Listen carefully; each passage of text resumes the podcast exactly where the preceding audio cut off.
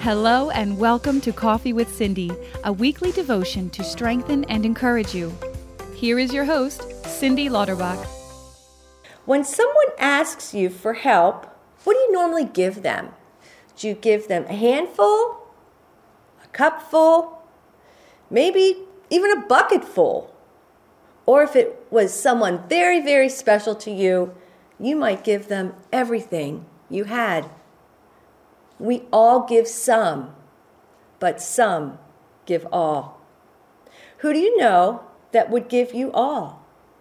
Give you absolutely everything you need.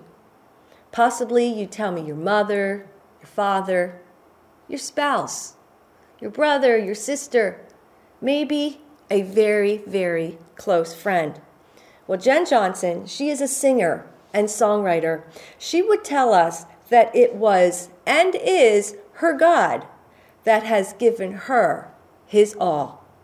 In 2018, she wrote a song called Goodness of God. It happened while she was driving down a country road when her heart exploded with praise and thanksgiving for his faithfulness and kindness toward her throughout her entire lifetime. She couldn't help but sing, and these are the very words that she sang. She said, I love you, Lord. Oh, your mercy never fails me. All my days I've been held in your hands.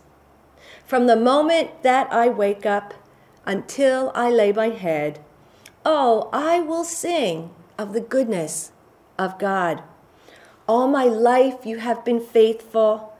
All my life you have been so, so good.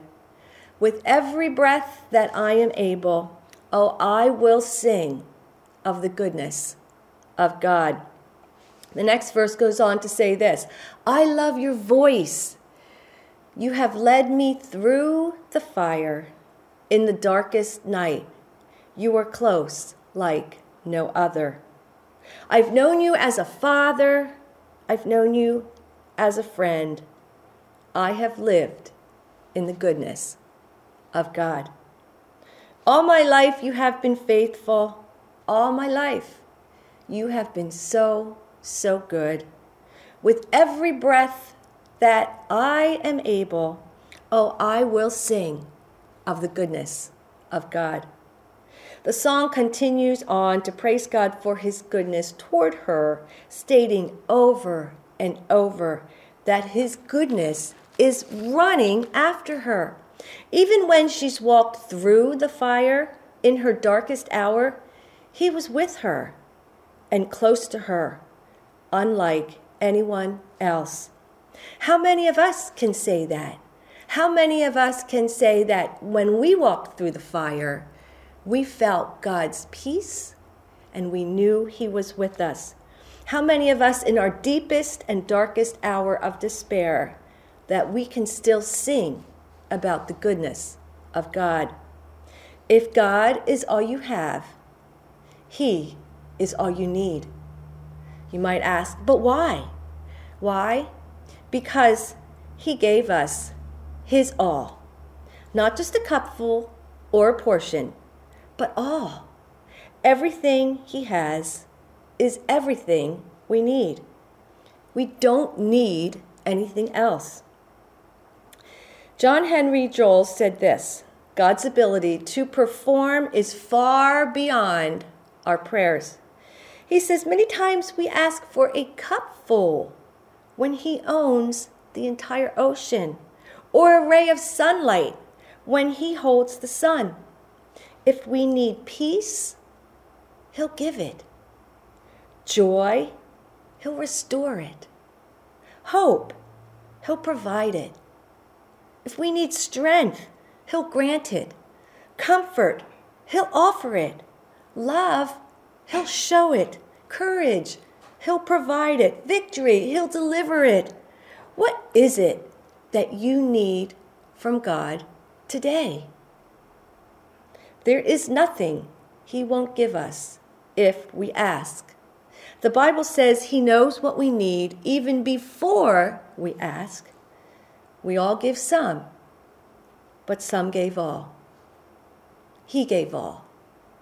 Jesus, God's Son, He gave all, all, everything when He obediently went to the cross. How about when Jesus asks us to give Him our life? Will we give all of it to Him or only some of it? A part of our heart or the whole thing? We might be tempted to hold back just a portion, thinking some is better than none.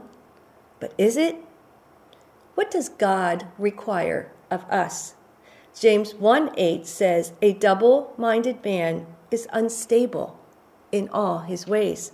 And again in Matthew 6:24 it says no one can serve two masters for either he will hate the one and love the other or he will be devoted to one and despise the other.